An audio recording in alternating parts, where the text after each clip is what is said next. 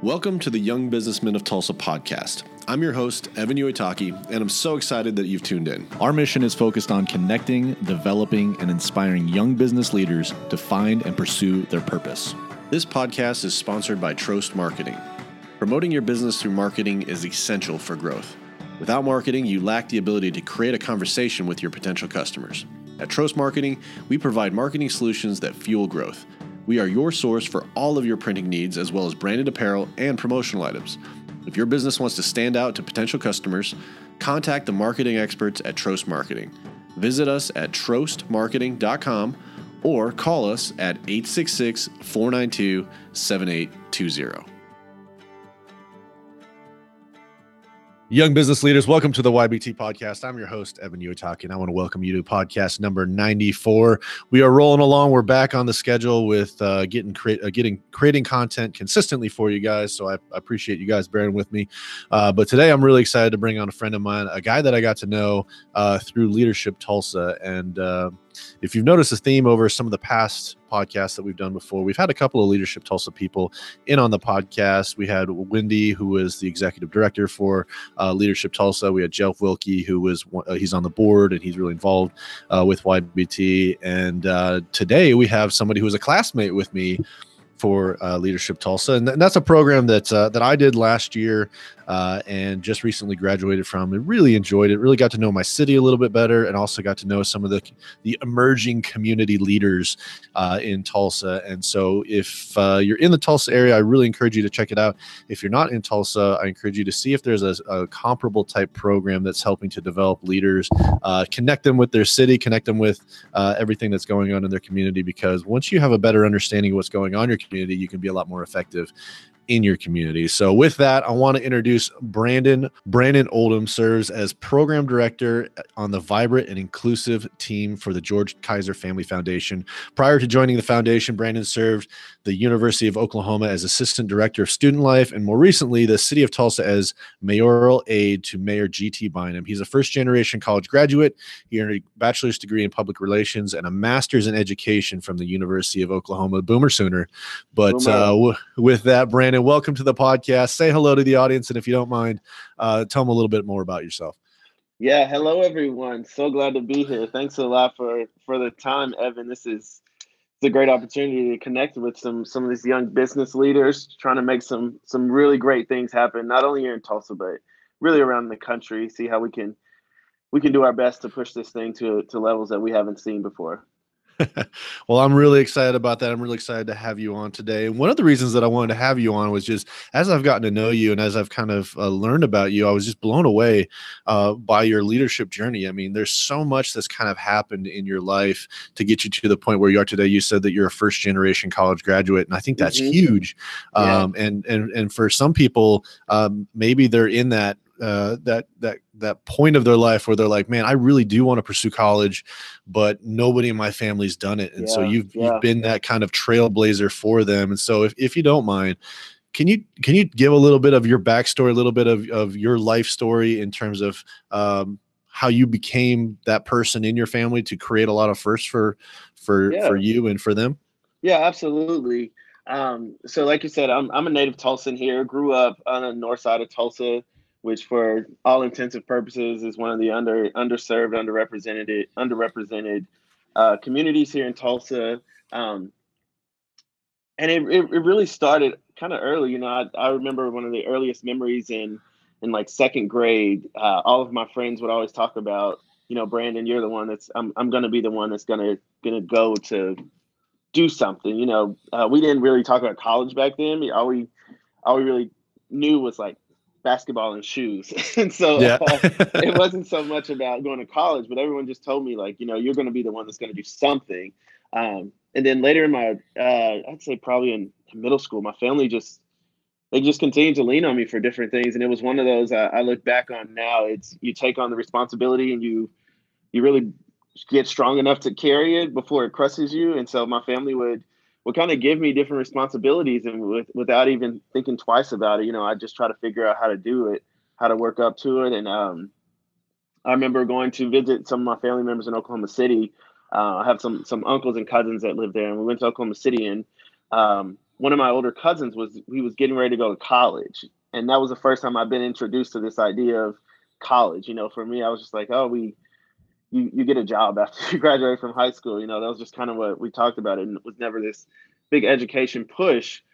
And so, um, so that was something I became interested in. Um, continue to to work hard in school and listen to to mentors, teachers. Always kind of sought out those coaches and, and things like that who I noticed they were trying to trying to build something in me or, or trying to really part wisdom and I was very interested in that and so I took a, a liking to that and just really searching out and asking questions.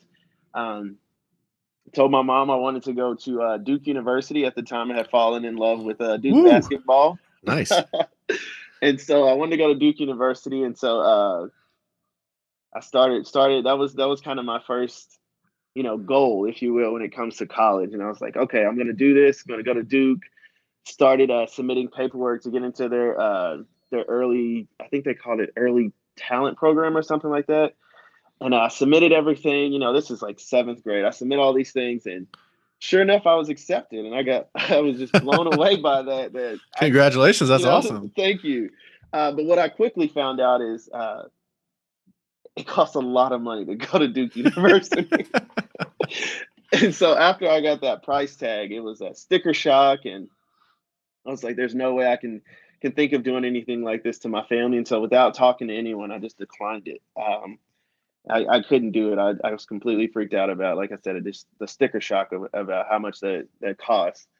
Um, so from there, continued to work, and at that point, uh, people had really started to continue this notion um, that I was going to do something. That Brandon, you were the you you're the one that's going to do something. Uh, and so it, that's that's just the way it it, it just kind of continued to unfold. You know, I remember in high school being being pushed in not only on the court but like off the court by coaches. And you know my coach was one of those one of those coaches he'd tell you you know if if he's not yelling at you then that means he really doesn't believe or, eh, believe in you. So i took i took very much to you know his stern you know coaching tactics. And then off the the court, there were so many so many teachers who um, just really influenced me. Um, one in particular, she went to UT, and so she would always talk to me about Texas, uh, and I just did not want to go to Texas. uh, but yeah, so I started started looking at other schools and um, looked around. And one day, a college recruiter came and actually pulled me and one other student out of class, and he told us, uh, you know, he said, "Did you know right now, you know, without doing anything else, you can get automatic admission right now into the University of Oklahoma and a scholarship based on your grades right now." And I was like, "Really?"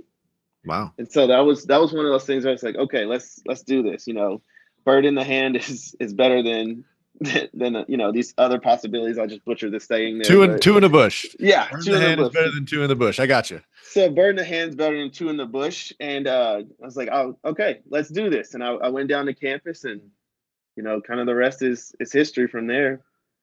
That's awesome. Well, there's I think there's a lot if you kind of read in between the lines in that. And I think the 1st mm-hmm. thing is that I that people saw something inside of you that I don't yeah. think you even saw inside of yourself at first. I think I think that you were motivated by it, but I think ultimately there was definitely people around you like you said mentors and teachers that they were they were seeing glimpses of something inside of you that maybe you didn't even know that was in there yet and so i think the the first kind of my first takeaway from that is is when you have those people around you that are seeing that stuff don't don't doubt yourself. They're they're saying that for a reason. They they're they're they've seen it before, if if you will. Mm-hmm, mm-hmm. And so when they recognize those traits and they recognize that drive and, and even your family, I mean, you know, for you being first generation is huge, but second of all, for them to even say, okay, we we know that we didn't graduate from college or we didn't even go to college. Yeah. But if there's going to be someone to do it, it's going to be Brandon. And we believe uh, that because of X, Y, and Z. And so yeah. I think you, you got to lean into those things when people see that stuff inside of you.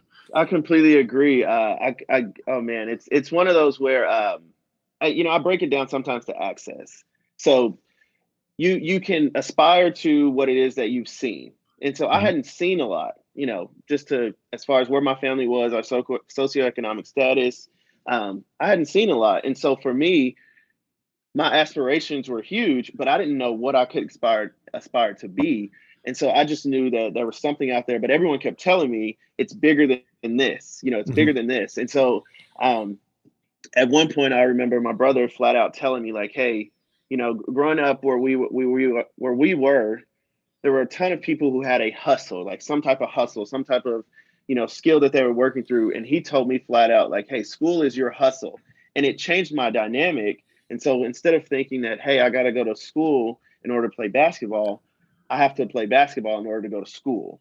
Uh-huh. And so I continue to do, you know, work out and do well in basketball. But the main thing for me was how can I work these brain muscles so that I can continue to to really be successful here. And so I got into tutoring, I got into student council.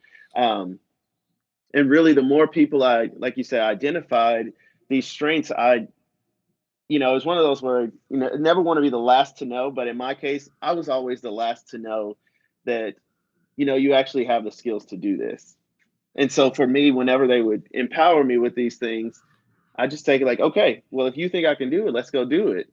And yeah. then the more I, you know, get into it, I realize that there's so many different things that are happening um, that I just I just needed to lean into. I mean, you know, talk about going to college. When I was actually in college, uh, I was getting toward the um, I'd say the end of my my junior year, and uh, there's about three different mentors I had that pulled me aside and said, "Hey, um, what are you what are you thinking about after college?" And and to me, I was like, "I'm not finished yet." And they're like, "No, it starts right now." Yeah. And and again, there was one of those those pivotal moments because at that point, all I've been thinking about was graduation, not what happens after that.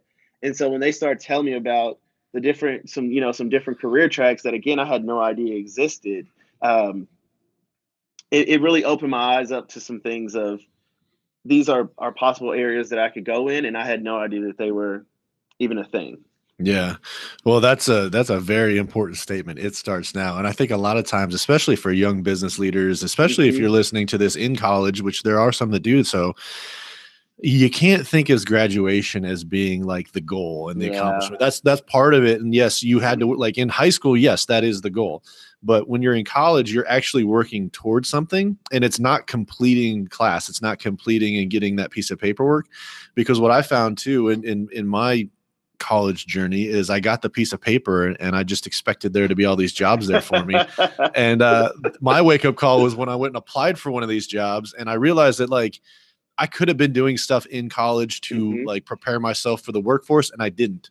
And so yeah. when I got to that first interview and those first uh, aptitude tests and everything else, I was uh, I was a little unqualified uh, to say the least. And I, for me, it was a huge wake up call. I was like, man, I just graduated from all these classes, got A's, like was top of my class, but in the real world. I didn't realize yeah. that college was teaching me how to learn yeah. as opposed to preparing me for the actual job itself. And so that was that was a huge thing. But one of the things that I really wanted to also kind of clue into what you were saying is that confidence that people when they were seeing that stuff and that confidence that built inside of you and i think that that helped give you the courage uh, and the drive to keep pursuing that stuff because if you hadn't have had that confidence and you hadn't had that drive you probably wouldn't have per- continued to pursue those things mm-hmm. and that circles back to probably the most important thing especially when we're talking about uh, us now in, in the roles that we serve the power that you have with your words to that next generation oh, of leaders is so important. Yeah. And and and what that means and and your i think your story is a, is a testament to you know these people were seeing stuff in you but they were actually taking the step to tell you encourage mm-hmm. you and uh, yeah. motivate you to go after it. Yeah. I yeah it's it's you know it's it's so true that that the power of life and death lies within the tongue. Yeah. you know if if you're speaking life to someone speaking into their their assets, like telling them where they're valuable, telling them how you see this play out, giving those specific examples, it does more for people than you could ever give them with the negative criticism, mainly because people want to get better.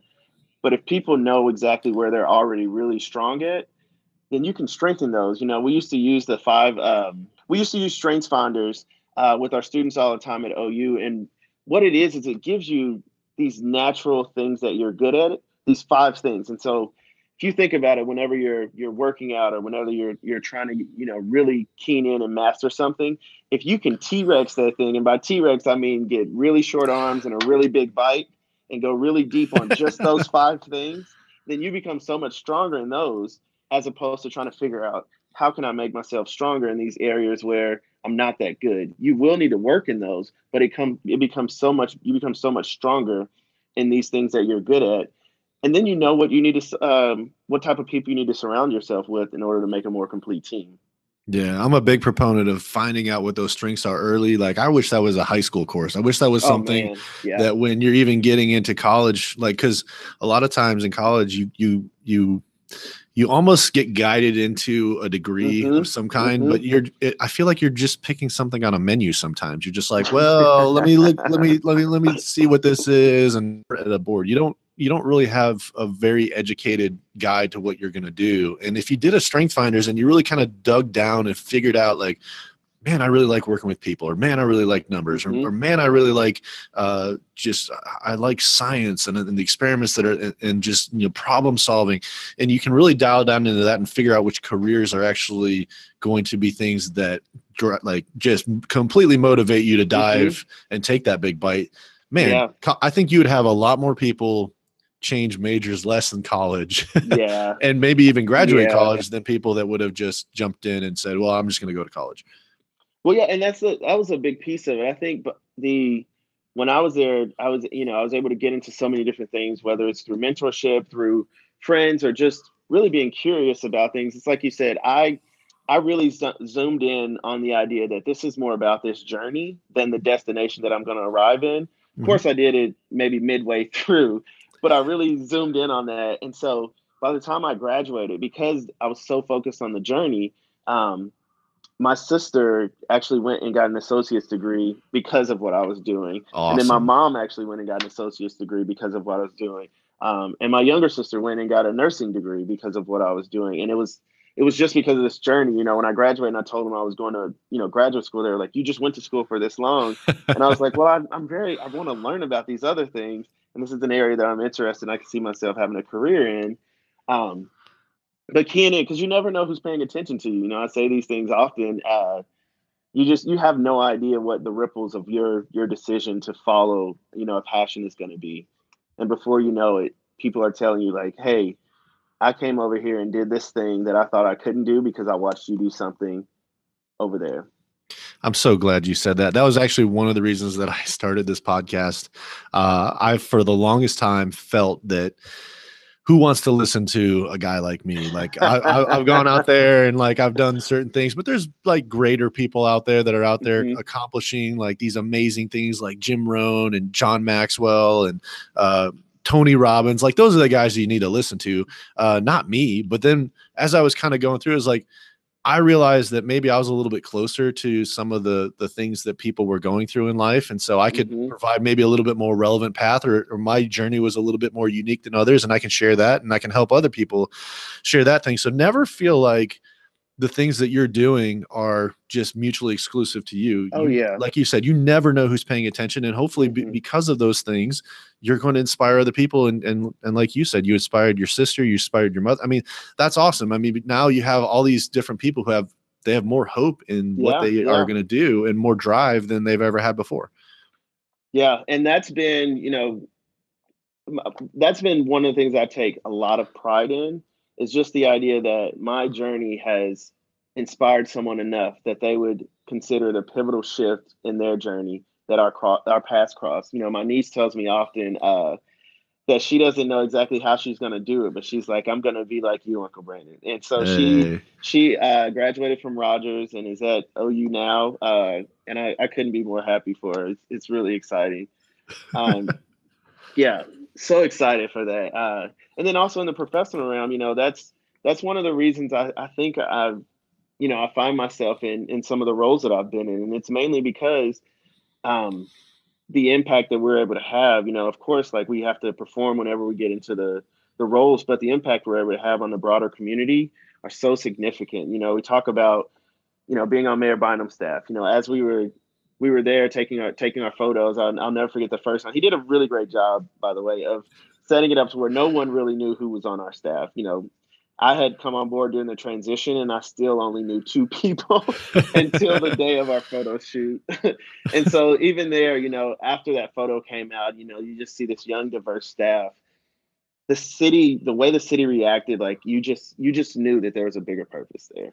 That's awesome. That's awesome. Well, we kind of like blazed right through my second question and uh no it's cool it's like like we i think i just like we knew we were going to talk about it but it was one of those things where uh because i just want to say it because it's a really good question but um you know, what are some things we can do to encourage that next generation to dream bigger than what they currently can see or, ima- uh, or imagine? I think we talked about it is we never know who's watching.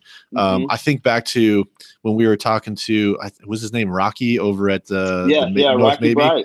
Mm-hmm. Yeah. And he was talking about um, how like these kids, they they can only dream so much because they don't know what's possible and they have to expand yeah, the, the yeah. realm of their dreams and i feel like even you and your your family you've kind of done that but what are some other things that we can do to help uh, help help that next generation dream bigger well i think there's one not being afraid to to share the process you know we talk a lot about want to be seen you know people want to be seen sometimes as the final product but you can't be afraid to share the process and so whether it's difficult whether it's ugly, yeah. whether it's whether it's nice, you know, those up moments, you know, those are going to be great victory moments that we should share. But even the defeats, like you know, not being afraid to share those, because when you share them, it demystifies it in a way that someone who has never seen the, the this process or they're and they they're afraid of that goal, you know, it's very intimidating.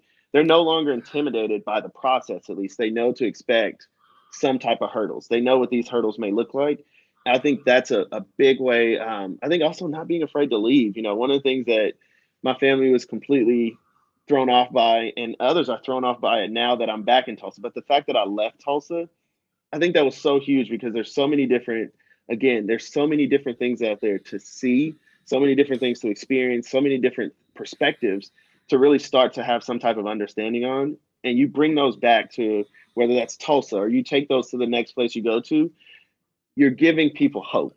Yeah. You're showing people uh, you can go, you can experience these things. I just recently finished Shoe Dog uh, by Phil Knight, and he talks about before starting even to dive into his you know crazy idea with uh, selling shoes and changing the world through sneakers. Uh, really, just the idea of traveling the world, and he just got all of this different perspective. And throughout the book, he uses it everywhere.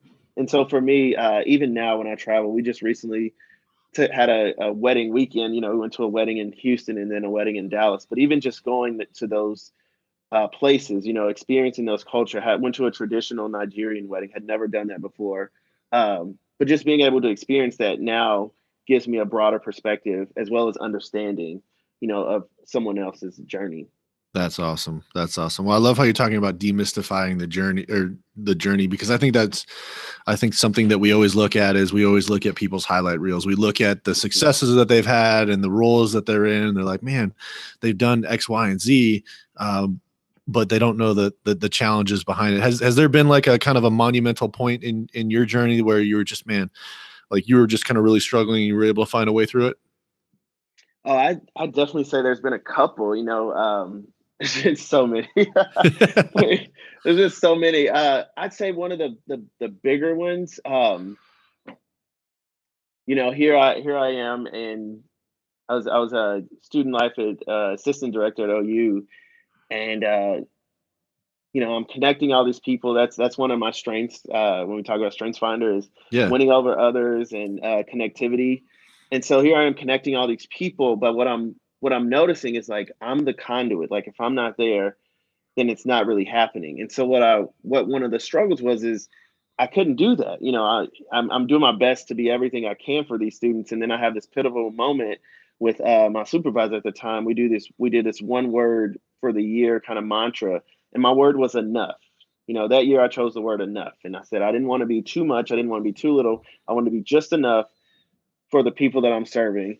Um, and so I completely shifted my office. You know, it went from being a, a desk kind of in the middle and, you know, two chairs on one side, my chair on the other side. And so I moved the desk against the wall and I just turned it into a conversation nook. And I just had so many different people, you know, just inviting them in to have conversations.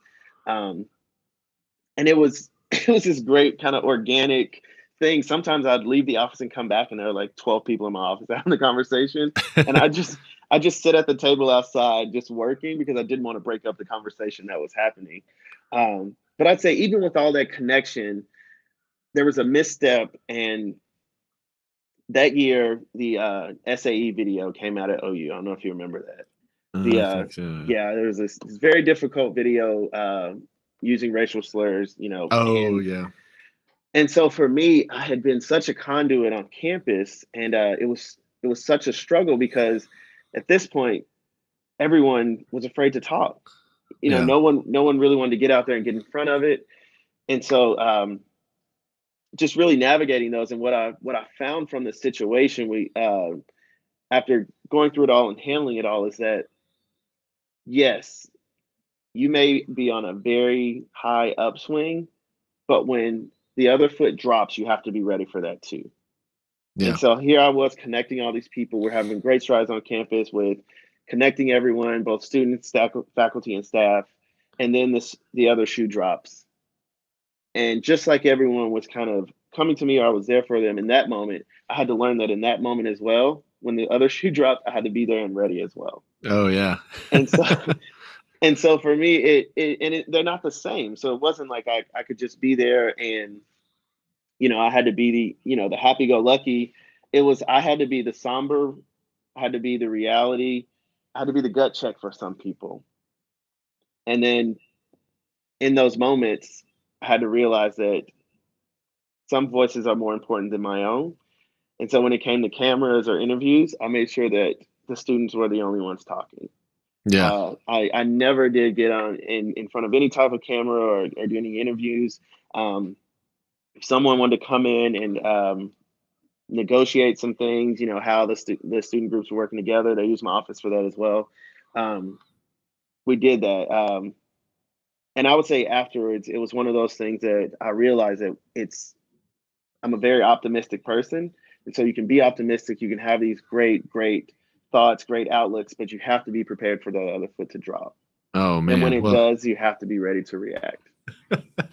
I think that's one of those things that you that when you kind of work to a certain point and everything's going great, I think that's where you get comfortable and you yeah. you start to uh, you, you start to just kind of relax in that environment and i think that one of the things that i'm even challenging myself on is if i'm too comfortable it means that i'm missing something like i need mm-hmm. to be mm-hmm. pushing i have to constantly yeah. be pushing myself that uncomfortability is something that is going to really sustain me in the mm-hmm. next phase like it's it's, yeah. it's it's building towards that and so yeah i mean you you had all of those great things going on with like a lot of conversation going on like you're sitting there just doing the old pat on the back like hey man this is this we are flowing here and then all of a sudden like everything changes just like that and you realize you know what maybe i couldn't have uh, foreseen this specific thing but there are things that we could have done to maybe be a little bit more proactive with that stuff. And so mm-hmm. now it's it's a good lesson, right? Like we can yeah. really challenge ourselves and and you know, like, hey man, if we're working in this direction, everything's going great. There always is another side to it. It's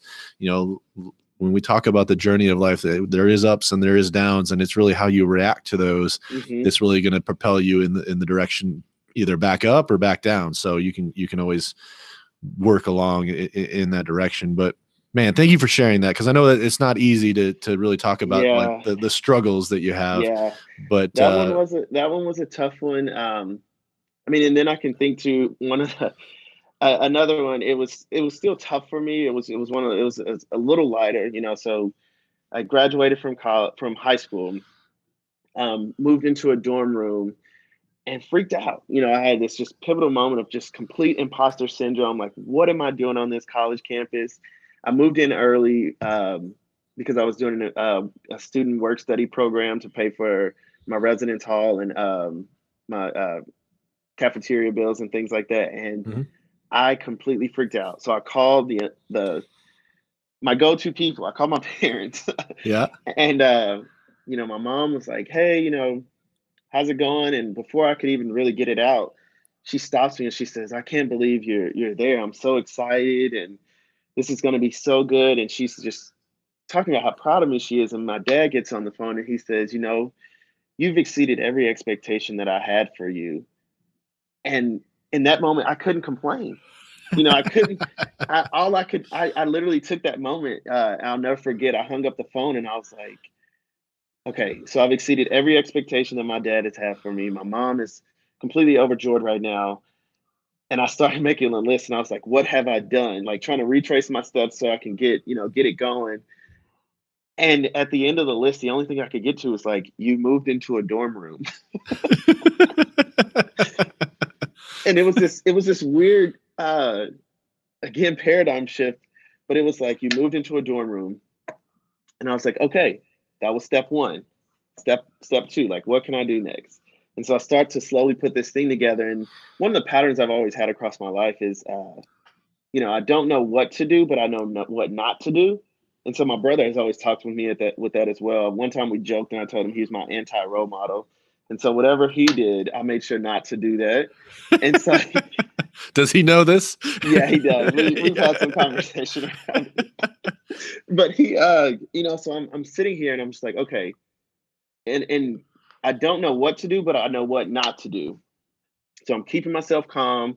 And at this point, um, the mentors that I have were back in Tulsa and I was here in Norman. So I was like, okay, find mentors. And so I immediately started looking for who has this thing figured out from a, and it was really, you know, I was looking for for staff or faculty. But what I ended up coming across was students, you know, my, my peers who weren't as freaked out as I was, because they had some sort of plan. And that became kind of my my go-to group. And even to this day we're still really close. You know they were in my wedding you know i was in in the, in some of their weddings and whatnot. But then also we still share like really big life moments and i found getting getting over you know this hill wasn't something that i was going to do by myself and so yeah. i found you know being able to connect with those people and have those those friends in your corner it's it's it's life changing well, first of all, I think it's awesome that you kind of went through that process because there's a couple of things in there that I think are, are like like what we talk about here on the podcast. Some of those clues that success leaves behind it, and I think that first one was you sat down and you made a list. Yeah. And I, and and I what I really love about that was is you actually took that fear and that freak out moment because your imagination was just going wild like it was just mm-hmm. it was looking at all the possible scenarios of what could go wrong or you know why you shouldn't be there or whatever else and then you really just kind of basically said all right i'm going to throw all this out none of this is none of this is true like what what are mm-hmm. the facts yeah. and you went right to the facts and i tell you what there is truth in numbers there is truth in the facts and when you look at those things it disarms your fear. Your fear no longer has a place to really go with it because you can go right back to that and say, well, all I've done is moved into this dorm room. That's that's literally the only thing I've done.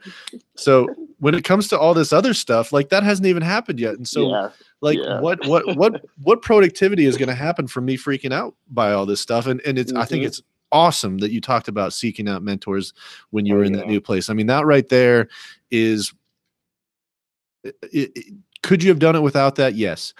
But I think what you did is you accelerated that process mm-hmm. to where you were able to be that much more successful that much more quickly. And I think that's the situation that I think a lot of people come into is like when they start a new job or they start a new career or they they are, are starting in a new town or a city and they just they get in there and they they get overwhelmed so quickly. And I think that mm-hmm.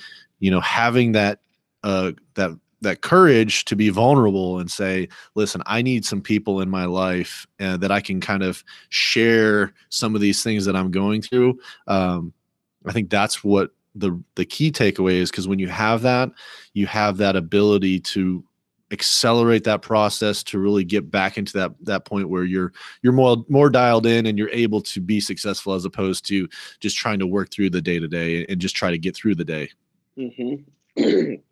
completely agree. Um, and then also we we like you saying we learn we learn through others.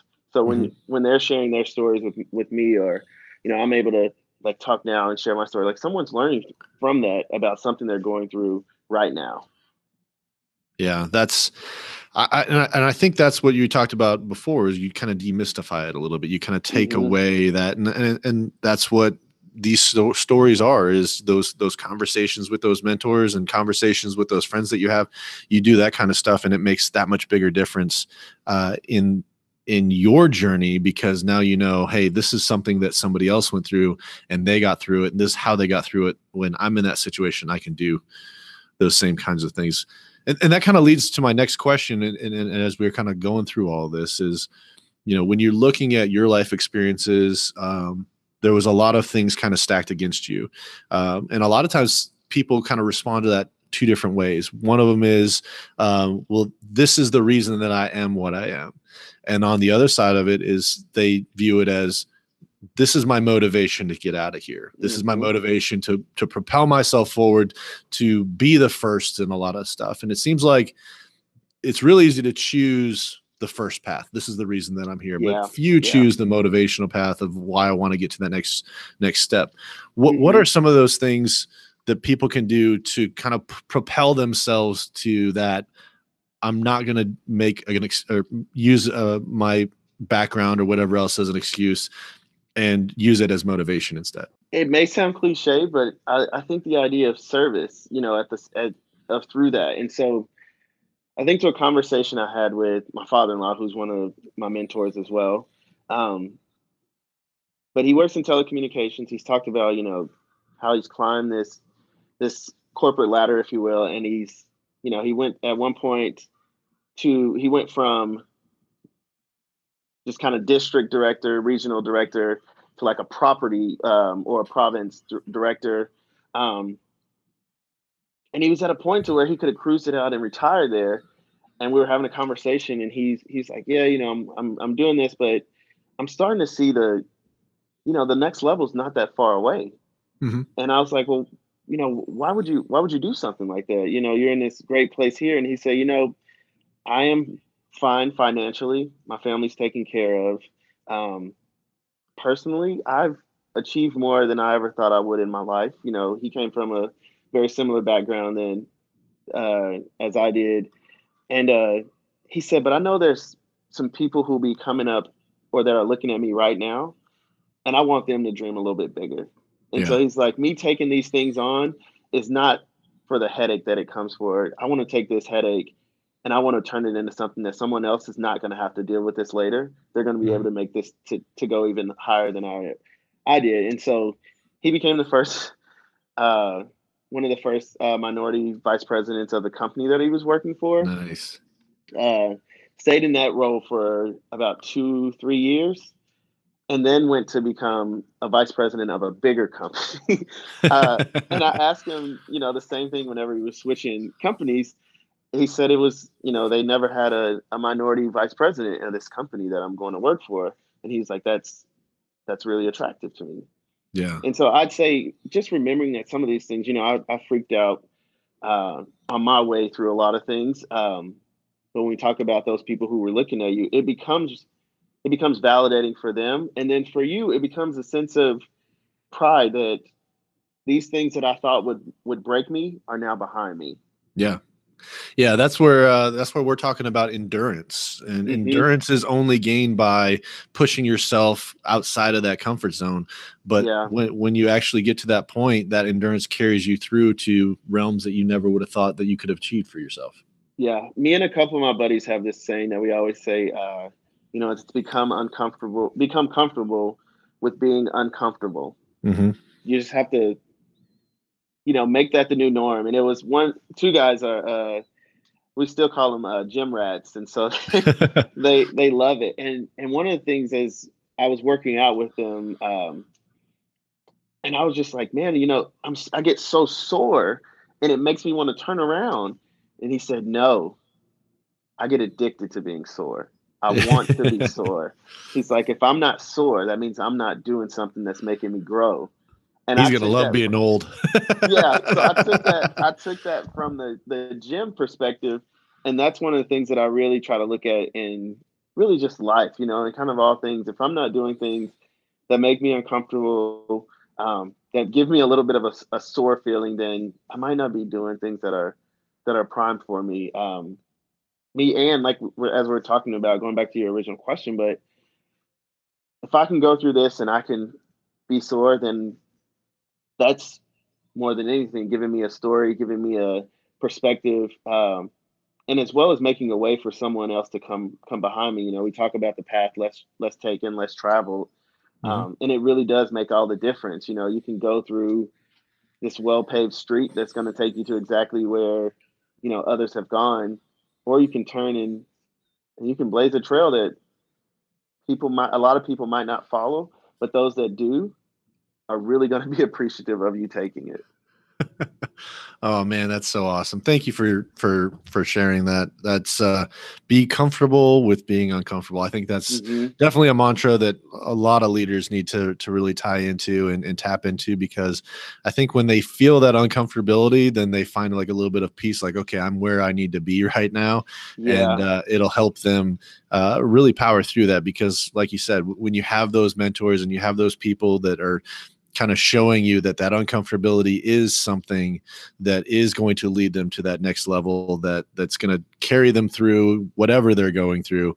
I think that that's uh, man that that's just gold right there. But I want to talk a little bit about kind of everything leading up to the role that you're in today. So now you're working with the George Kaiser Family Foundation. That's mm-hmm. you know that's a that's a really cool opportunity. You got to work directly with with the mayor on his staff, and so you've you've kind of come from a diverse background and and and through a lot of stuff. Um, I think sometimes people look at their life's journey and they look back at it and sometimes they resent it sometimes they they they they just they don't like what what it's taken to get to where they are. But on the other side of that i think is you can turn back and you can look at that experience and then that you can relate that to kind of uh, everybody else moving forward. So how have you kind of used your life experience and the things that you've gone through in the roles that you have today? Because that's almost really made you uniquely qualified for some of the things yeah. that you're doing. Yeah um so i'd say um, on one part of it is when we look at asset based people mm-hmm. um, and not so much of job descriptions. I think that's one strength. I think that will that's one thing that will make everyone stronger uh, when it comes to our workforce. And so when it came to really, you know, using my my background, my perspectives, and really the the different interactions that I've had that have made me into the person I am, into these roles, the the big thing was authenticity. I'd say mm-hmm. that's the one that you can't fake it you know people can tell if you're authentic and then the other piece of it is a certain level of um, transparency. I worked for worked with a uh, an architecture and engineering firm for a little bit and uh, i was doing some recruiting and had to have a little bit of tough conversations as well in that. Um, but one of the the chief financial officer i reported to he told me I was the best at delivering bad news, and that if he was, he said, if I'm ever fired, please be the one to deliver it to me because he's like, you just you have a way of delivering it and then like figuring out, okay, what's the silver lining here? Um, yeah. And so I'd say that authenticity is is it's very important. And so throughout, you know, my my career, one of the things that I, I really have kind of keyed in on is that you can be qualified, um, you can have the credentials and the experience. Um, but you have to have the trust mm-hmm. in order to be successful. And so we talk sometimes about like progress only moves at the speed of trust. And so because I'm authentic, I think that's where I'm able to build trust um, quicker. But then again, I'm also able to build that trust with those that I'm working with, those that I'm working for, but then also with those who I'm serving. And so being on being even being approached and, and working within the mayor staff was was something again I'd I'd never seen that happening in my life. Um, I would venture as, as far as to say I had never been to City Hall before.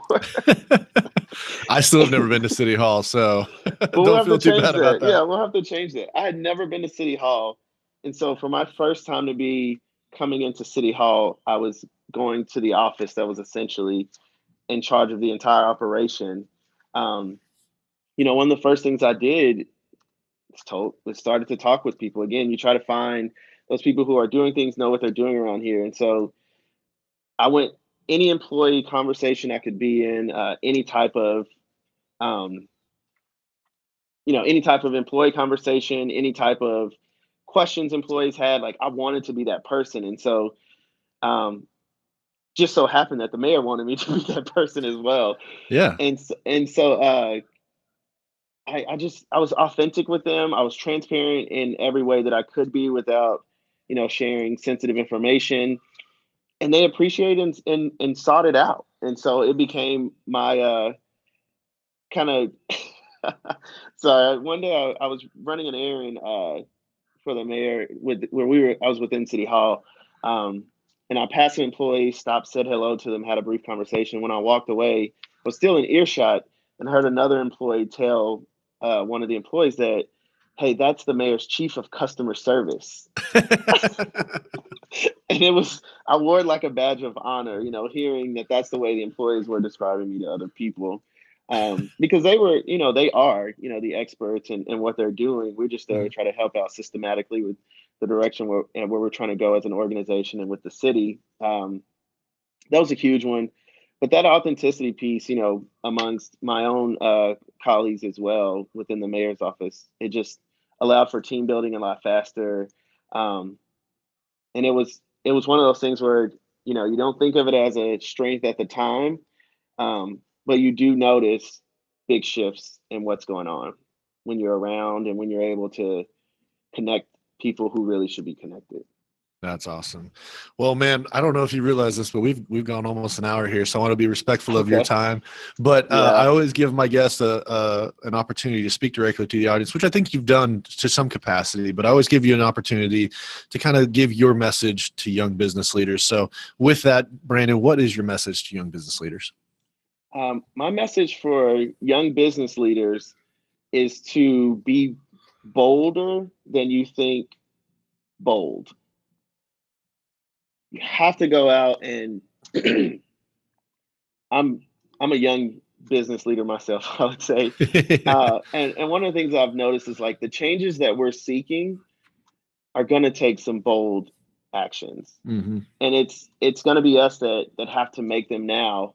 Um, whether that is looking at the way that you're interacting with people, um, whether that's changing the direction that you typically go and just taking an alternative route, whether that's intentionally um, asking people who you hardly ever talk to to go grab a coffee or grab a water or go for a walk. Mm-hmm. Um, but just being bold in those things. You know, there's so many studies out now that show that we've worked 30 years. You know, I say we as a country. You know, we've we've worked 30 years on these things, or even as a at a municipal level, we've worked 20 years on something or 10 years on something and we see progress um, but there's one study in particular that i'm thinking of that followed african american males over the span of 35 years um, and they did everything that we say needs to happen you know they attained education um, they got good paying jobs you know uh, they were buying homes and things like that but the trajectory of their lives and of communities did not change at all. Mm. And so to some people, they take that and say that that that means that there's nothing that we can do. But I take that as we just haven't been bold enough. You know, there's yeah. certain limitations, there's certain hesitations that we have about these things, and we just have to go out there and be extremely bold. I think back to uh, I love Batman mainly because he doesn't have any superpowers. You know, he's just rich and smart. Um, yeah. But there's a scene in uh, The Dark Knight where he has to, he's trying to escape this prison, and they tell him the only person who's escaped didn't use this safety rope. Everyone who yeah. jumps with a safety rope never makes it. And that's what I mean by being bold. There's a certain safety rope that we all wear in business and our personal lives when we're looking at um, looking at different things, and we have to take that safety rope off in order to really achieve these things that we want to achieve. Yeah, that's awesome. Take off the safety rope, audience. I love that. Yeah. Be bold. Take off that safety rope. You're gonna make it. Well, Brandon, thank you. Thank you for taking the time to to speak to my audience and to to get to know me, man. I, I really enjoy uh, all of our conversations. I look forward to yeah, getting, getting, to know you more here in the future. But uh, man, audience, listen to this podcast over and over again. There's so many good things in here uh, that Brandon has shared from uh, seeking out mentors to to being bold to uh, just just knowing the power of words that you have uh, in that next generation in the people that you're leading and in the people uh, and, even in the actions that you're doing just the, the, the you never know who's watching in the journey that you're on so with that listeners remember choose to connect seek development and be inspired we'll catch you on the next podcast. Young businessmen, thank you for listening. I hope you've enjoyed this podcast. And if you'd like to learn more about the young businessmen of Tulsa, check out our website at www.ybtok.com or email us at ybtoklahoma at gmail.com.